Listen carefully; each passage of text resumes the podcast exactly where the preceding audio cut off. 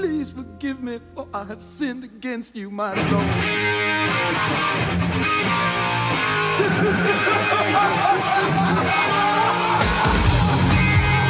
Bienvenidos a Rompiendo la Banca con Rick Descartes, un espacio para la opinión de economía y mercados.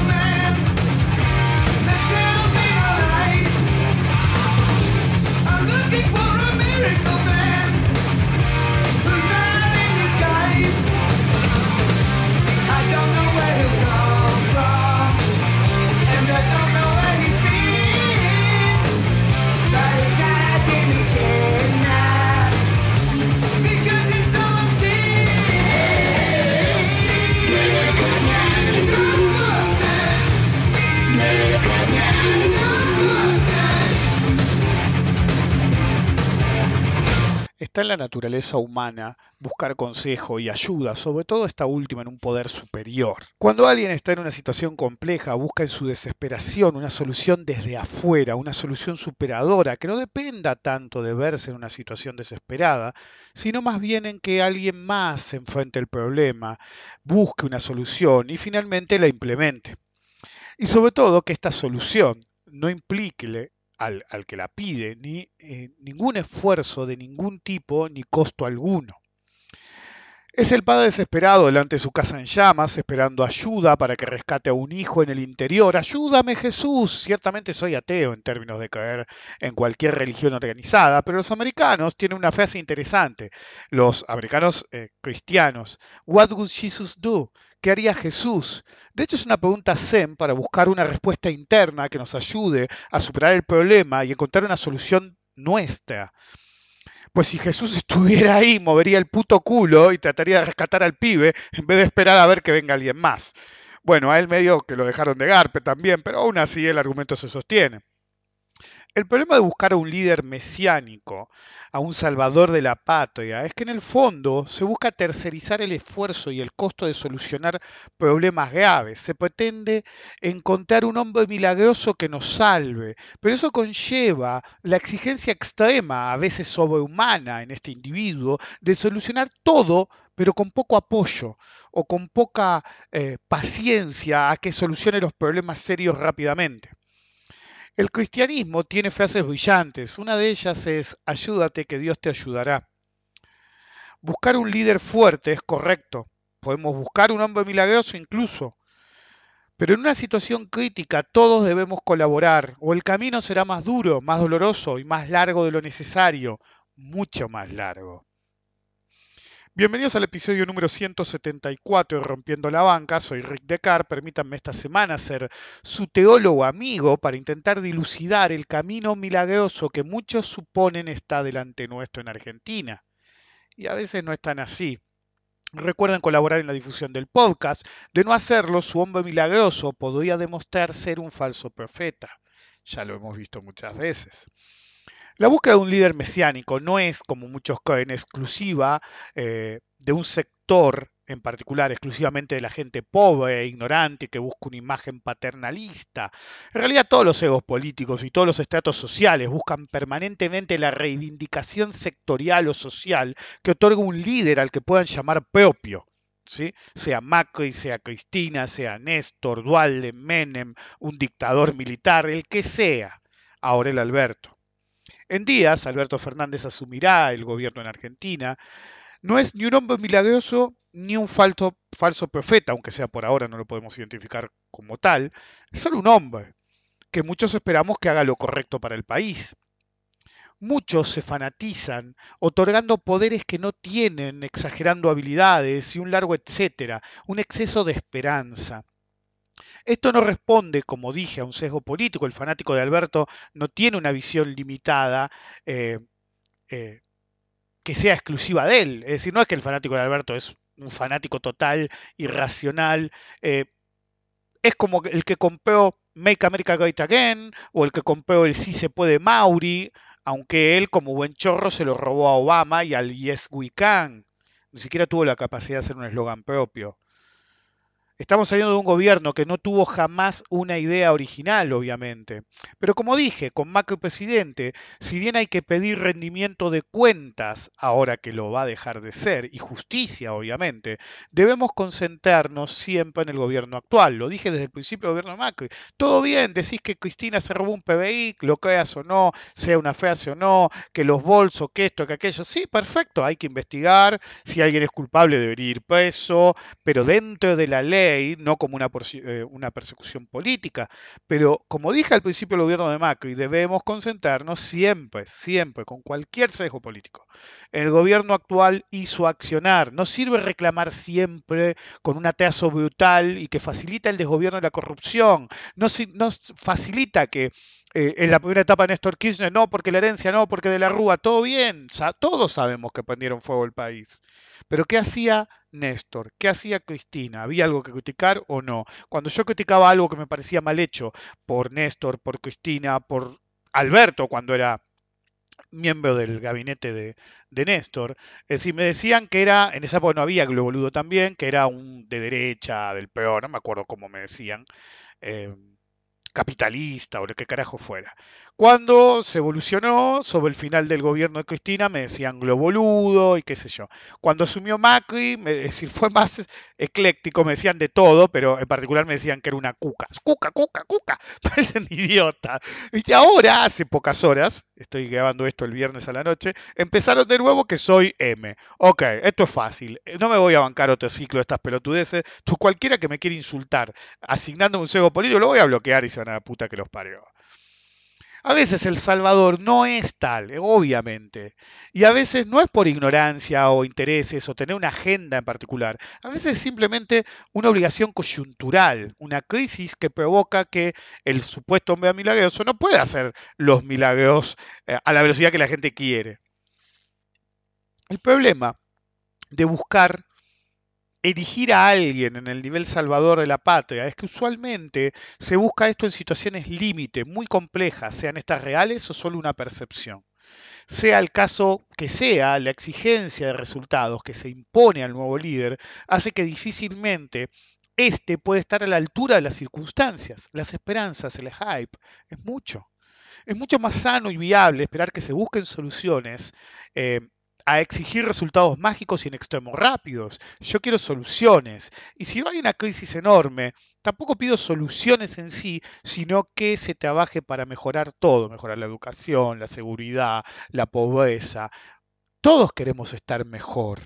En el momento que nos, ponemos muy sesgados y muy eh, a la defensiva respecto de un sesgo político que llamemos propio versus el que consideremos un enemigo, es ahí donde te cogen los políticos, es ahí donde la gente siempre pierde, el que lo hace siempre pierde, y el político corrupto siempre gana.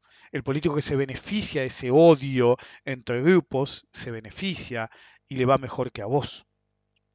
Todos, todos deberían, deberían bajar un poco las expectativas respecto al accionar del nuevo gobierno en Argentina. Esto aplica de todos modos a cualquier situación similar en el momento que sea y en el país que sea. Hay que dar tiempo.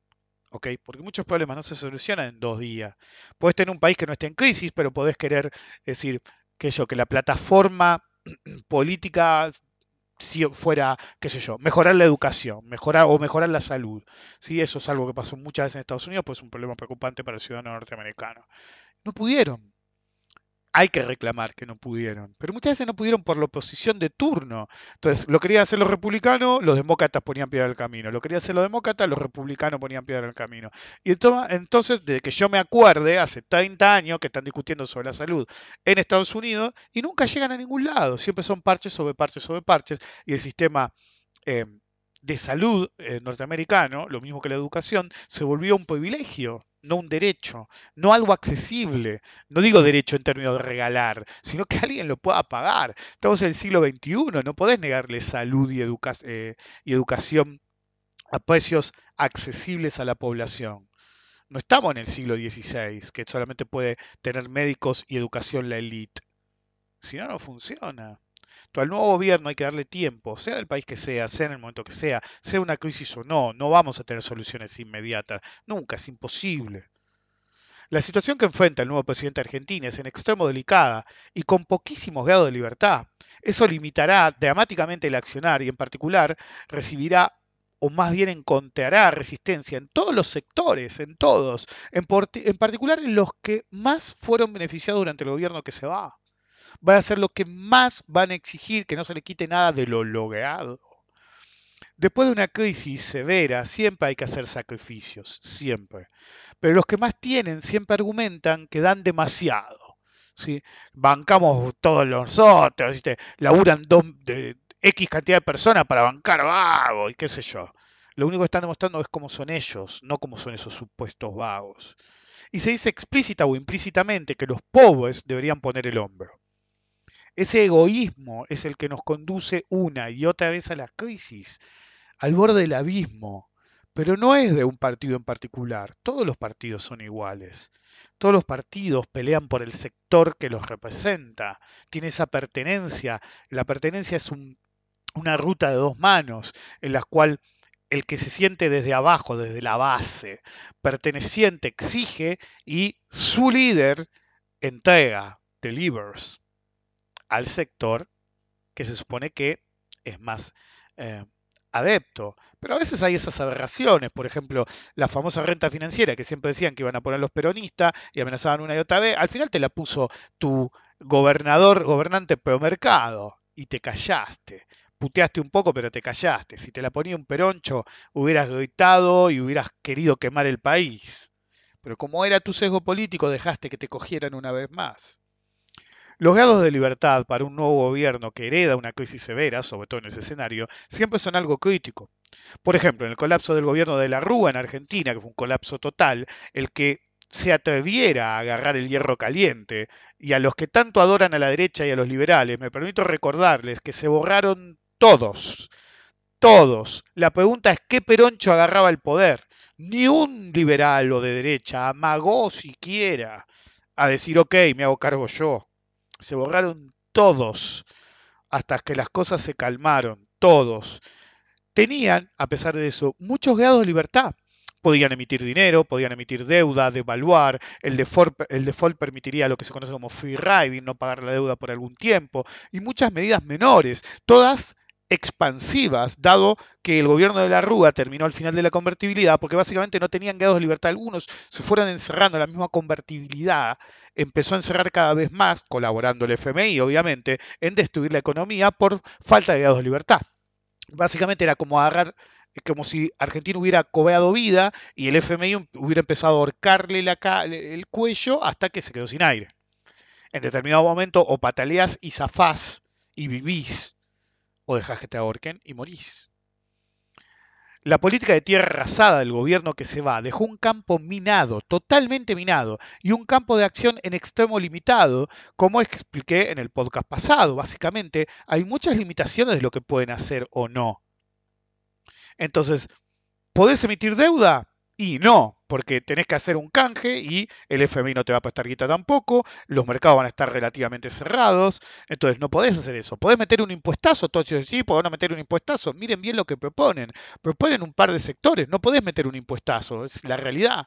Entonces, a medida que analizás, uno con dos de frente se da cuenta que queda un solo camino, es decir, la emisión de dinero se haga bien o se haga mal, quedó la emisión de dinero. Hay alguna medida adicional, pero en términos de financiamiento es la emisión de dinero o la emisión de dinero. Pero esto no es el populismo hijo de puta que te emite, te emite y te emite. No, esta es la herencia del gobierno M que vació todo lo que podía vaciar en una estrategia de tierra arrasada y básicamente le da cero capacidad al próximo gobierno para financiarse. Y de hecho, con el campo eh, desfinanciándolo implícitamente a futuro.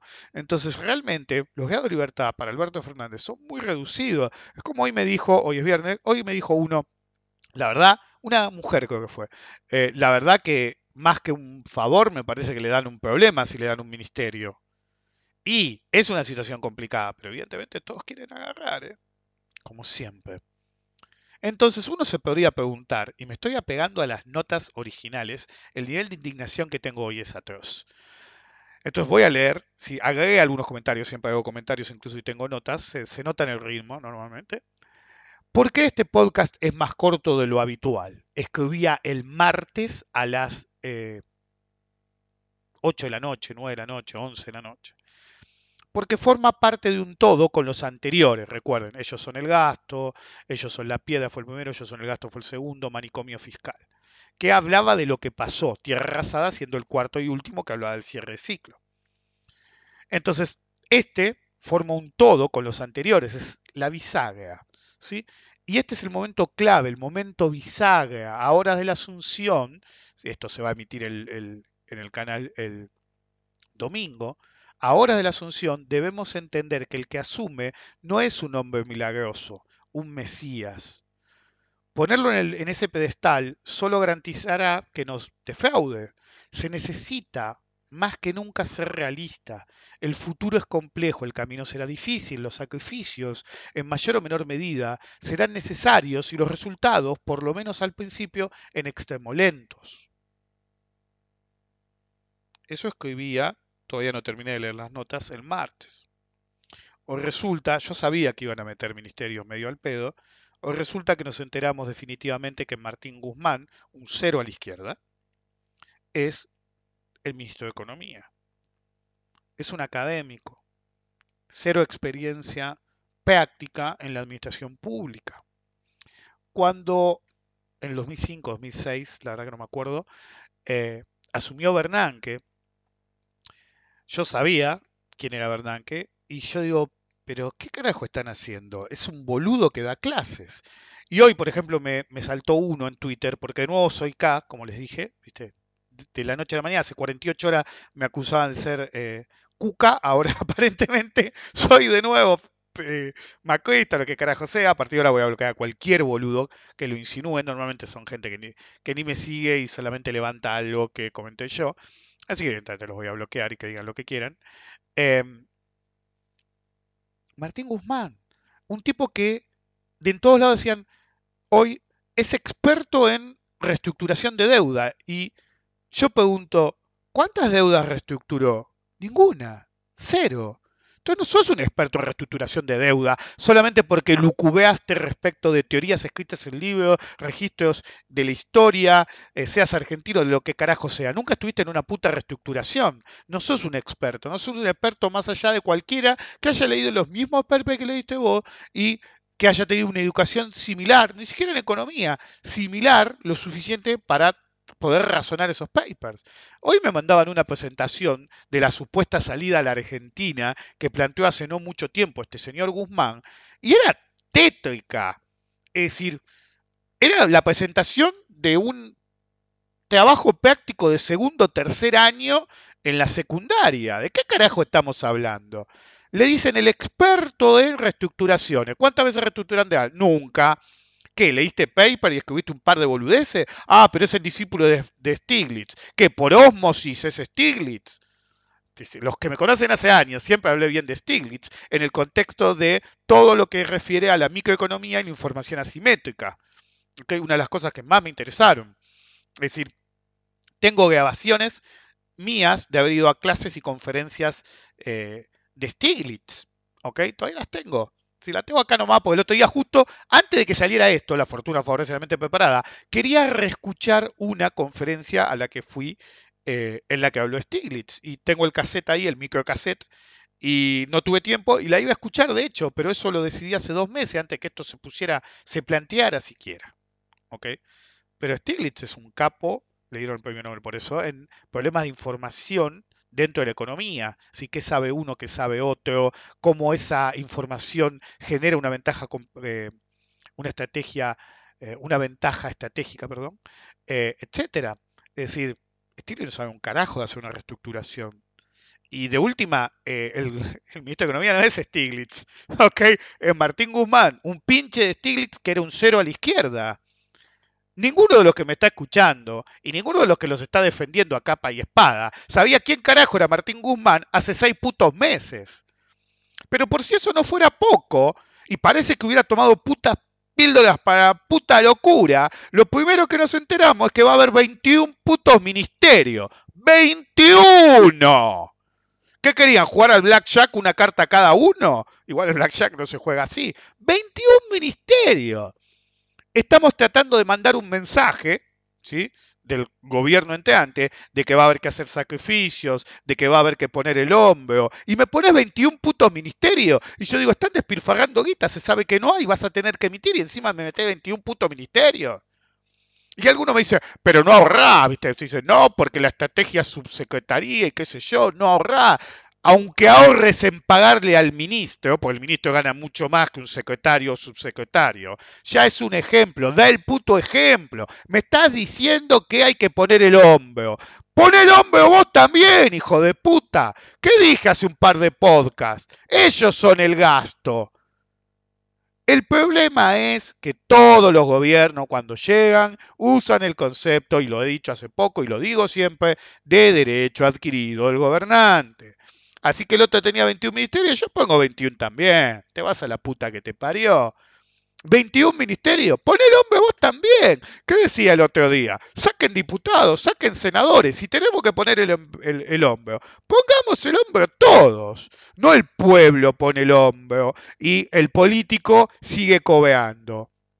Sueldo de privilegio, jubilaciones de privilegio. Dejemos de romper las pelotas. El 99% de la gente que estoy viendo, bueno, no el 99%, voy a decir el número cuando lo calculé, el 70%, 65-70% de toda la gente que Alberto Fernández ya nombró, no podría administrar un puto kiosco.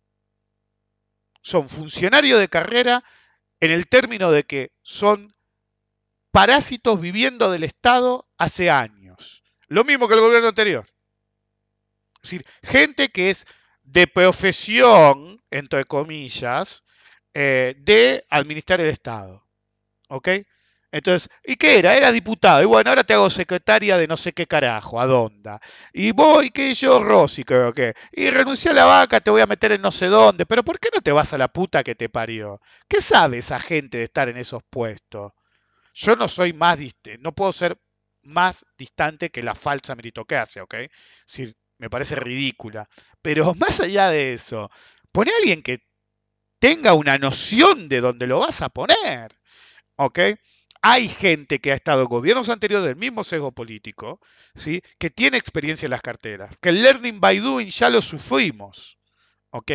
Entonces, si me pone a uno que estuvo en un ministerio X en el gobierno de Cristina durante dos, tres años, pudo haber sido un excelente ministro o un idiota. Pero cuando lo pone, el tipo sabe de su puesto, pues tuvo dos, tres años en un gobierno anterior en ese puesto. Los cambian de lugar ponen al que estaba en uno en otro, al que estaba en otro en uno. No sirve. Hasta ahora, el único que tiene algo que no, no es santo de mi devoción, como se dice, pero aunque sea tiene un poco de sentido, es Pelle en el. ¿Cómo se llama? En el Banco Central. No, no será una figura descollante, pero lo podemos considerar un eh, funcionario de carrera, ¿sí? Con experiencia en el puesto o en la estructura que va a tener que dirigir. Ya empezamos mal cuando pusieron al boludo la baña en el INDEC. Digo, ¿pero qué? Ya empezamos como el orto, dije. Pero ahora me decís 21 puto ministerio. No jodamos, flaco. Yo sabía y yo decía que este gobierno tenía que entrante tenía que expandir el gasto, pero no es más político o más ministerio. Sacalo de ahí. La guita no va ahí. La guita tiene que ir a la obra pública, al, eh, ¿cómo se llama? La creación de capital social. Esto no funciona. Cuando el gobierno anterior asumió, al par de días, Pat Guy se mandó la. Lo chusean y dice: el dólar vale tanto. Macri empezó a meter bajas de retenciones, sin contrapartida, y yo dije: estamos en el horno. Estamos en el horno, estamos en el horno, estamos en el horno. La otra prioridad, no, hay que pagarle a los holdouts porque hay que entrar en el mundo y qué sé yo, bla, bla, bla. Contrapartida de endeudar todo eso, cero solamente poderse endeudar más y rifársela. Entonces se tomaron un par de medidas al principio que realmente me dejaron demostrado que no iba a andar el asunto. En este gobierno no estoy en ese estado todavía. Todavía no asumieron. Pero, primero, Marco Labaña del INDEC. No me rompa las pelotas. Después, este pelotudo en el Ministerio de Economía. Y algunos hoy estaban, todo, todo el mundo estaba, no, porque es un fusible. No, porque no sabés si va a ser un fusible o no. Si es para cagarla y que garpe el pato este pelotudo y después poner al que era de verdad, es tétrico. Pues me está diciendo que vas a hacer mierda todo y que eres un fusible. Si no es un fusible, que es la otra alternativa, en realidad hay varios escenarios, pero reduzcámoslo a dos. Si no es un fusible y lo pone por realmente que es que este tipo está a la altura porque leyó un montón de papers y escribió un par de boludeces sobre reestructuración, cuando las ofertas de reestructuración vinieron de afuera, planteadas por gente que tiene muchísima experiencia en mercado de bonos, de hecho hay un par de argentinos, uno concretamente, para ser exacto, y eh, y venís que tenés, no necesitas ese pelotudo, las propuestas vienen de afuera. Entonces, si es porque crees que este tipo no está conectado, para empezar, no lo conoce nadie. Así que no es, es decir, hoy le decía a gente conocida, eh, no es un problema, porque no, no tiene agenda. Cuando yo digo no lo conoce nadie, lo hago porque viene alguno y dice, no, porque en Wall Street lo conocen, qué sé yo. Y yo digo, flaco, a ese tipo no lo conoce nadie. Pero no como algo negativo en sí, sino como se está andando y está metiendo ficha como si fuera quién sabe qué. Ahora, algunos, viste, criticaban creo que en Infobae, no, porque no tiene agenda. Significado, no lo conoce nadie, qué sé yo. Eso no interesa, ¿sí? El tema es si se hace como el que conoce a todo el mundo y no lo es. Y yo siempre digo, no. Pero si no te conoces a nadie, no importa, la agenda sos vos. sos el negociador de Argentina. ¿A quién carajo le importa si te conocía antes? Me conoces ahora. Ese no es un tema. Pero de todos modos, si se puso por eso, se podía poner a cualquiera y mucha gente más capacitada. Y si necesitabas un fusible, ponías un, uno de, de- de cabotaje de acá, estaba lleno de boludos que se autonominaban. Ponía uno de esos pelotudos y que reviente todo. Pero el punto es, vos pones un pelotudo como este, con cero experiencia, y el mensaje que está mandando es, un grupo de gente va a decir es un fusible, y otro grupo de gente no va a comprar esa teoría, pero sabe que tiene que hacerle en Baduen. ¿Saben cuánto tiempo? Es decir, cualquiera de ustedes en algún momento hizo un trabajo por primera vez. Es decir, no importa qué trabajo, medicina, lo que carajo fuera. Cuando ustedes arrancaron el trabajo, para dominar el trabajo que ustedes iban a hacer, les tomó que alguien se los enseñara y le tomó meses. Cuanto más vivos sean ustedes y cuanto más les enseñaban, más rápido iba a ser. ¿Ok? ¿Saben cuál es el problema de un ministro o un presidente? Sí, Alberto, por lo menos, ¿sí? estuvo en el gabinete, entonces sabe, conoce, ¿ok? Y algunos dicen, eh, Cristina, que le soy al títere, qué sé yo. Flaco, tenés de vicepresidenta a la tipa que era la primera dama cuando vos estabas en el gabinete y la mujer con más poder en la Argentina del 2003 en adelante. Y si expandís a su participación en, en otros cargos políticos, básicamente una de las principales minas políticas, ¿sabe la experiencia que tiene esa mina? Vos podés decir que es una tarada o no. La, la experiencia acumulada que tiene esa mina es tremenda. Tremenda. ¿Por qué se creen que eh, Obama puso a Hillary Clinton como secretaria de Estado, el puesto que sea, nunca me acuerdo los nombres de los yankees? Eh, porque la mina tenía un montón de experiencia de estar dos años al lado de Bill Clinton. ¿Ok? Era la mujer, sí, era la mujer, pero hablan, qué sé yo, hacen política las primeras damas también. Y acá es lo mismo, tener un presidente que estuvo en el gabinete durante años con Néstor, que tuvieron que apagar incendio y a morir. Y a Cristina, que fue una, es una de las mujeres con más poder en Argentina hace décadas. Puede decir que es una chorra o no, no importa, la experiencia no se la sacás igual. Entonces, este es un podcast que yo pensé, ay, me van a decir que soy una cuca y qué sé yo, y voy a tener que mandarlos a la puta que lo parió. Y de golpe me encuentro con que tengo que hablar de esto y digo, me van a decir que soy un macrista y la concha de la lora. No entiendo la obsesión. Acá el problema es que Alberto Fernández está empezando con el pie izquierdo y de la peor manera posible. Metes en un puesto crítico que todo el mundo decía, che, ¿cuándo no van a decir quién es? A un cero a la izquierda, que da la hipótesis de que querés reventar todo, hacer que este ponga la cara y meter a otro o meter un boludo que no tiene experiencia en el medio de una crisis. Los dos mensajes son tétricos. Los dos mensajes transmiten que se viene un quilombo. Es decir, porque el mensaje de pones a este porque crees que está a la altura significa que el que va a digitar la economía no es este porque no sabe un carajo. Va a ser, sea Alberto, sea quien carajo sea, sea Culfas desde la sombra, Laván, no importa quién.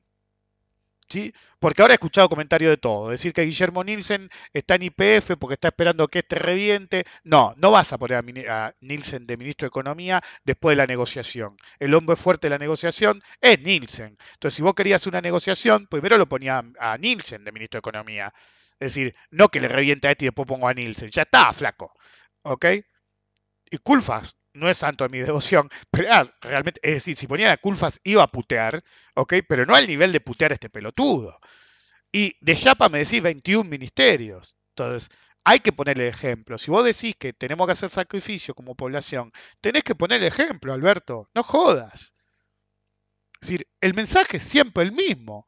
El aparato político nunca pone el hombro. Le dice que ponga el hombro a los pobres, o le dice que ponga el hombro a los ricos, o le dice que ponga el hombro al campo, o le dice que le ponga el hombro a las de industriales. Siempre el otro pone el hombro. Pongan el hombro de ustedes, la puta que lo parió. Aunque sea pongan el ejemplo. Hubieras arrancado o arrancá, tenés dos días.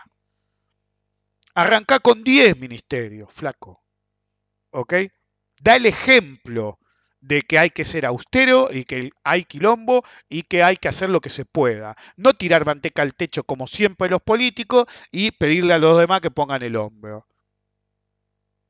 Hay muy pocos grados de libertad y no dar el ejemplo es el peor escenario posible para arrancar un gobierno. Es incluso peor que meter un monigote de ministro de Economía. Porque el monigote va a ganar siempre, esto ya lo he explicado en otros podcasts. Vos ponés a cualquier pelotudo eh, de ministro de Economía y el pelotudo, si está a la altura, genial. Ojalá que el tipo no sea un pelotudo y dentro de un par de años diga, qué buen ministro de Economía, loco, cómo me equivoqué. Soy el primero en admitirlo, si es el caso.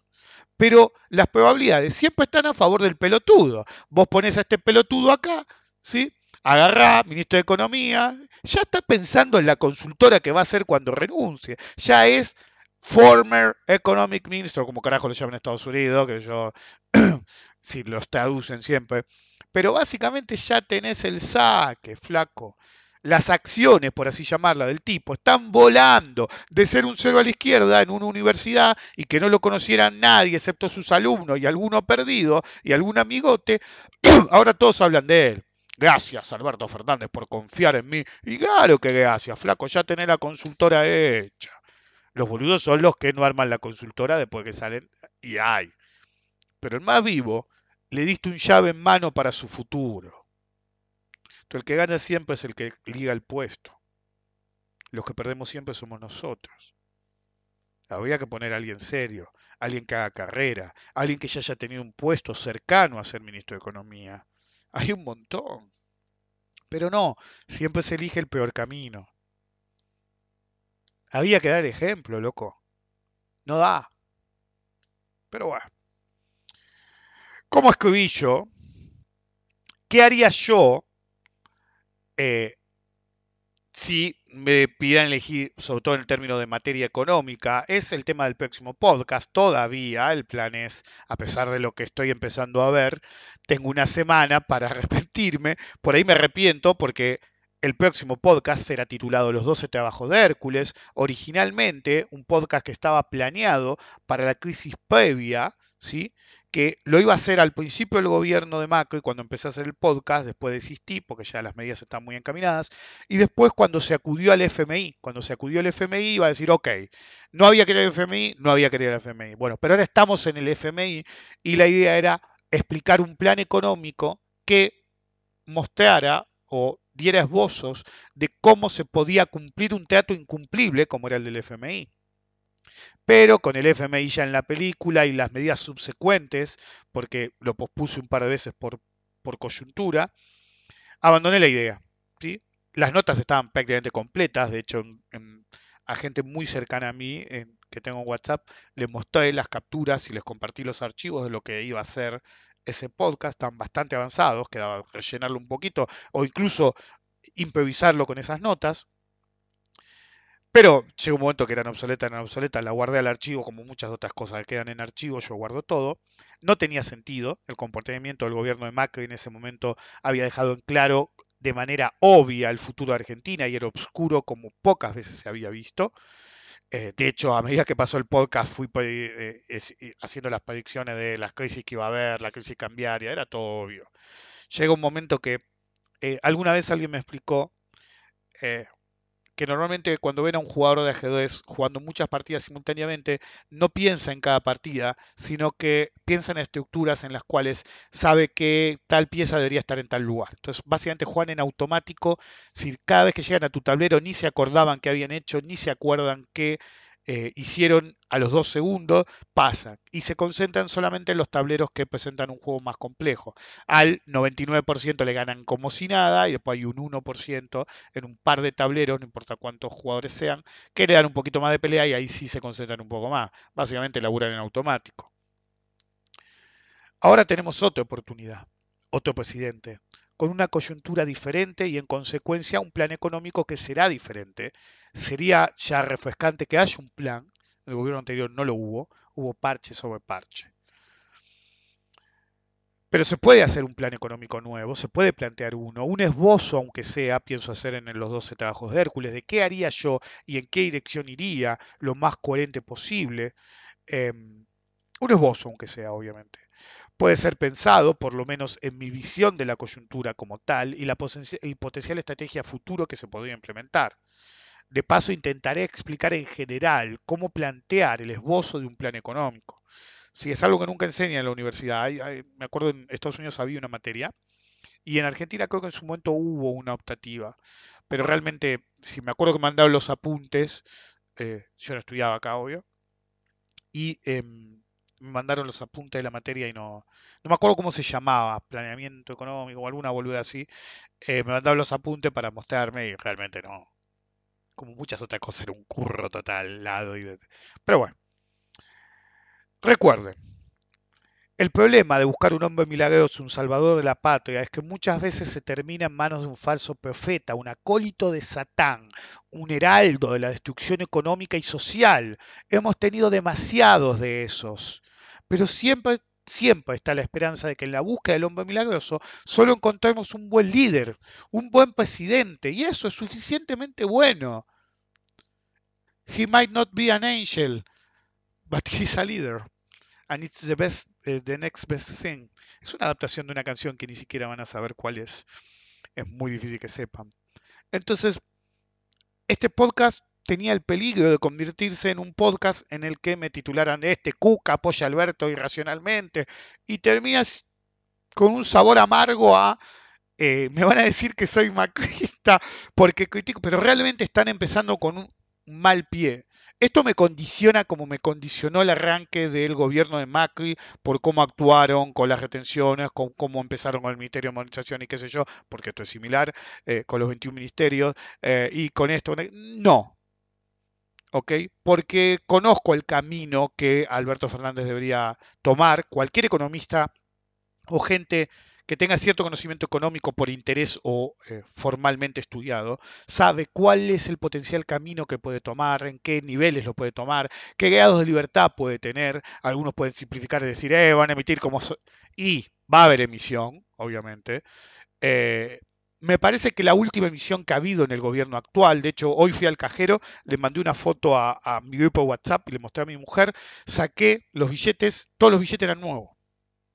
Y ahora uno puede decir, sí, porque eh, imprimieron el X por ciento de la base monetaria en un par de semanas. Chicos, yo vivo en el conurbano. ¿sí? Algunos me critican por tal cosa, no saben por qué vivo acá. Yo vivo donde se me, puedo vivir donde se me cante el culo y elegí vivir acá. Eso tiene que bastarle a todos. Te puede gustar donde vivo yo o no, a mí me encanta. Eh, pero el punto es que vivo lejos. Cuando hicieron los primeros billetes de mil, tardaron más de seis meses, un año en aparecer por la zona. Los pocos billetes de mil que veía era gente que venía de la capital, ¿viste? Me acuerdo que el primer billete de mil me lo dio un amigo, Lucas, en un tomando con Decar, mostró, y ¿viste? habían salido así a día y tenía un par de billetes de mil y dije, dame uno. Obviamente le di el cambio, ¿no? No soy como ciertos lados, pero quería tener uno. De hecho, creo que dos me dio. Los dos que tenía. Yo tenía muchos billetes chicos y le di los billetes chicos para pagar la cena y me, me quedé con los billetes de mil. Que después los usé, no me acuerdo para qué carajo, pero eran los primeros billetes de mil. Tardaron meses en aparecer en la zona. Hoy por hoy, de golpe voy al cajero, son todos billetes nuevos. Todos. Numerados. Entonces, la pregunta es, ¿hasta qué punto el gobierno que se va no imprime a lo salvaje? Porque el gobierno, es decir, Alberto Fernández, había dicho que pensaban emitir es decir, para mí, cuando hizo esa idiotez de decir Macri, ¿no? Hizo esa idiotez de decir, no, porque Alberto habla mucho, es malo para un presidente, como dijo Alberto Fernández, sos el menos indicado para decir qué tiene que hacer o qué es bueno o no para un presidente. Pero más allá de eso, para mí le mojó la oreja. Para mí fue vos ibas a sacar guita de ahí, entonces yo la saco primero. Vos vas a imprimir, entonces yo imprimo primero. Vos vas a hacer tal cosa. Entonces, poner piedras en el camino constantemente es lo único que sabe hacer la derecha y la ultraderecha. Lo único. Lo que es, el manual de la derecha y la ultraderecha. Cuando se van del poder, complicar las cosas lo más posible. Y después decir, vieron, vieron, vieron. Entonces, eh, es claro el camino que puede seguir el próximo gobierno. Los escenarios son muy limitados, los de Libertad también, eso hace prá- prácticamente que el camino sea muy fácil de predecir. También la experiencia del background de tanto la vicepresidenta como el mismo Alberto Fernández como miembros de la primera etapa de la era K. Entonces, básicamente el camino es bastante definido. Entonces, tenemos que dar tiempo, tenemos que dar tiempo a ver si funciona o no. La realidad es que el gobierno anterior no era una opción, no era una opción votarlo. Recuerden que el gobierno anterior, que se va actualmente, el gobierno de Macri, lo único que decía era por ahí, es por ahí, es por ahí, es por ahí. Es decir, cuando todo reventó, el tipo empezó a decir, es por ahí, pero hay que ir más rápido. Entonces, yo te estaba enfrentado, esto se- me acuerdo que se lo dije a mi mujer, estoy parado, adelante del abismo, con un tipo que me dice, tenemos que tirarnos al abismo, pero vamos más rápido hacia él y otro tipo que es el que más chance tiene de ganar y te dice que hay que ir para el otro lado. Y mira, yo miro el abismo, miro para otro lado y no sé si hay otro abismo al otro lado o no, pero lo que yo quiero hacer es no caerme al abismo. Entonces, me voy a ir con el tipo que me dice, che, vamos por este lado. ¿Ok? Y el otro me está diciendo que me suicide. Suicidate vos, hermano. Yo me voy con el tipo que me dice, no saltes al abismo. No vayas corriendo hacia un abismo y no pretendas ir cada vez más rápido, como si fuera una solución. Entonces, cualquiera que defienda el gobierno de Macri está defendiendo pelotudeces. ¿Es Alberto Fernández nuestro hombre milagroso? No tiene por qué serlo. Lo que tiene que ser es un presidente que tome las decisiones adecuadas. No guste o no las decisiones. Es decir, incluso que ponga a Guzmán y 21 ministerios. Es su decisión, lo votamos. Le delegamos nuestra voluntad a través del voto y básicamente le damos un mandato, levantá el puto país. Pero él es el presidente y esos son sus ministros. Es como cuando una vez me peleé con un tipo que me, caía bien, ¿ok? Y entonces cuando fue el quilombo, creo que fue en diciembre del 2017, cuando, ¿se acuerdan? El gordo Bengala, si hubo cada evento en este gobierno, ¿ok? Y un pelotudo, porque ahora es un pelotudo, ya no es un amigo, eh, o un conocido, eh, decía, eh, pero qué, ¿quién carajo se? No los dejen entrar al Congreso. Y yo le dije, ¿de qué carajo estás hablando? En el momento que del, usted grábense esto, del caño te representa. Cristina te representa, Alberto te representa, todos los que están en un puesto hoy, ¿sí? Carrió mientras esté sentada ahí. No importa que lo hayas votado o no. Nosotros como comunidad nacional pusimos a esa gente ahí. Y el deber de Del Caño, aunque es hablar sus pavadas. Puede estar de acuerdo, puede decir, ese tipo es un pelotudo, pero su puesto está ahí, hablando pavada en el eh, Congreso. ¿Ok? Por eso siempre dije que Carrió era una hija de puta. Pues decía, no, yo no voy porque estoy vieja. Y que sí, bueno, renunciá, flaca, yo te pago para estar ahí, te votamos, tu mandato es estar ahí. Entonces, cuando alguien dice, no, devuelva a las bancas, ¿devuelvan qué banca? Lo votaste, está ahí y tiene que hacer lo que su conciencia le dicte. Ya la pusimos ahí, o lo pusimos ahí. No me importa de qué partido es, si te traicionó, no te, me chupa un huevo. No, que la banca del partido, a mí me importa tal carajo. Tiene que ir ahí a hablar sus pavadas, o no pavadas. ¿Ok? Entonces, hay que dar tiempo. De nuevo, ¿es el salvador de la patria? No lo sabemos. Y no tendría por qué serlo.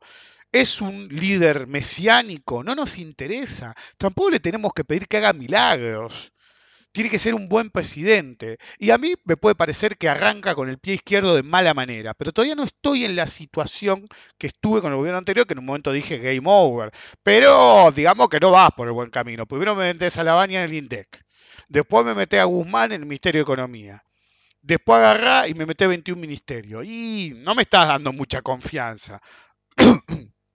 Entonces, este podcast se transforma de lo que escribí el martes le tenemos que dar tiempo al muchacho. Ah, y flaco, afina más la puntería porque la verdad que no es por ahí. ¿Ok? Entonces, sigo pensando que hay que dar tiempo. Sigo pensando que no hay que exigir el milagro porque si exigimos un milagro obviamente nos va a defraudar. Entonces, yo mismo tengo que bite that bullet y decir, ok, muerde la bala, bancátela, el tipo te puso 21 ministerios que te los ponga. ¿Y cómo lo va a financiar? Y emitiendo, papá, emitiendo. Ya sabíamos que iba a emitir, que descubriste América, pelotudo, va a emitir. ¿Ok? Entonces la pregunta es qué medidas haga para sacarnos del pozo.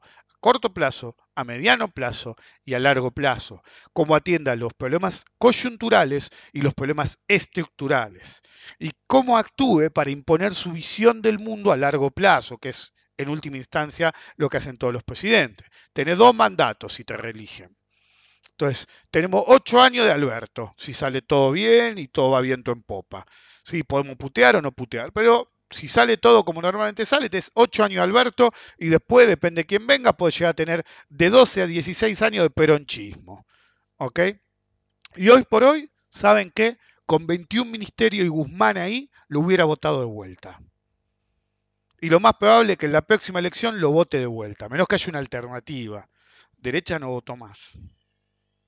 Entonces, tengan cuidado con la exigencia que le hacen a sus líderes, sean del partido que les gusta a ustedes o el opuesto. Milagros no va a haber. No hay hombre milagroso. No hay amigo de higher power, ¿ok? Que va a bajar acá y nos va a hacer todos los milagros porque Dios es argentino. No, hay un tipo que ganó una elección y antes de, de que Cristina o quien fuera le dijera, che, vení conmigo a la fórmula, era un profesor de derecho en la universidad. Tipo común. Ni bueno, ni malo, todos somos un poco buenos, un poco malos. Mientras seamos honestos, está todo bien. ¿Está a la altura? Está más a la altura que muchos que han sido presidentes. La pregunta es si va a ser lo correcto. Y algunos dicen que es el títere Cristina o no. Para mí no es así. Cristina es un vicepresidente fuerte, Alberto es un presidente fuerte. El gabinete no es lo que a mí me gustaría, pero el gabinete le tiene que gustar a... Eh, Alberto y a Cristina. Si, si, Alberto escucha a Cristina, Alberto y a Cristina. Nosotros somos innocent bystanders, ¿sí? somos peatones inocentes. Entonces, lo que nosotros tenemos que pedir es justicia, cero corrupción o castigar la corrupción y resultados. Pero les tenemos que dar tiempo para eso. Así que dejen de exigir milagros, den tiempo y entiendan que es solamente un hombre que ganó la presidencia de la nación. Hace un par de meses era un profesor. Hoy es el presidente de Argentina en un par de días. Guzmán, hace un mes nadie lo conocía. Hoy es el ministro de Economía. El learning by doing va a ser costoso para la sociedad. Espero que aprenda bien y sea un fast learner, que aprenda rápido. Porque esto es un quilombo. Entonces, den oportunidad. Sigo pensando lo mismo, 21 ministerios o no. Estamos empezando como el orto si vamos por ese camino. Pero es la decisión de él, no la nuestra. Nos vemos la próxima.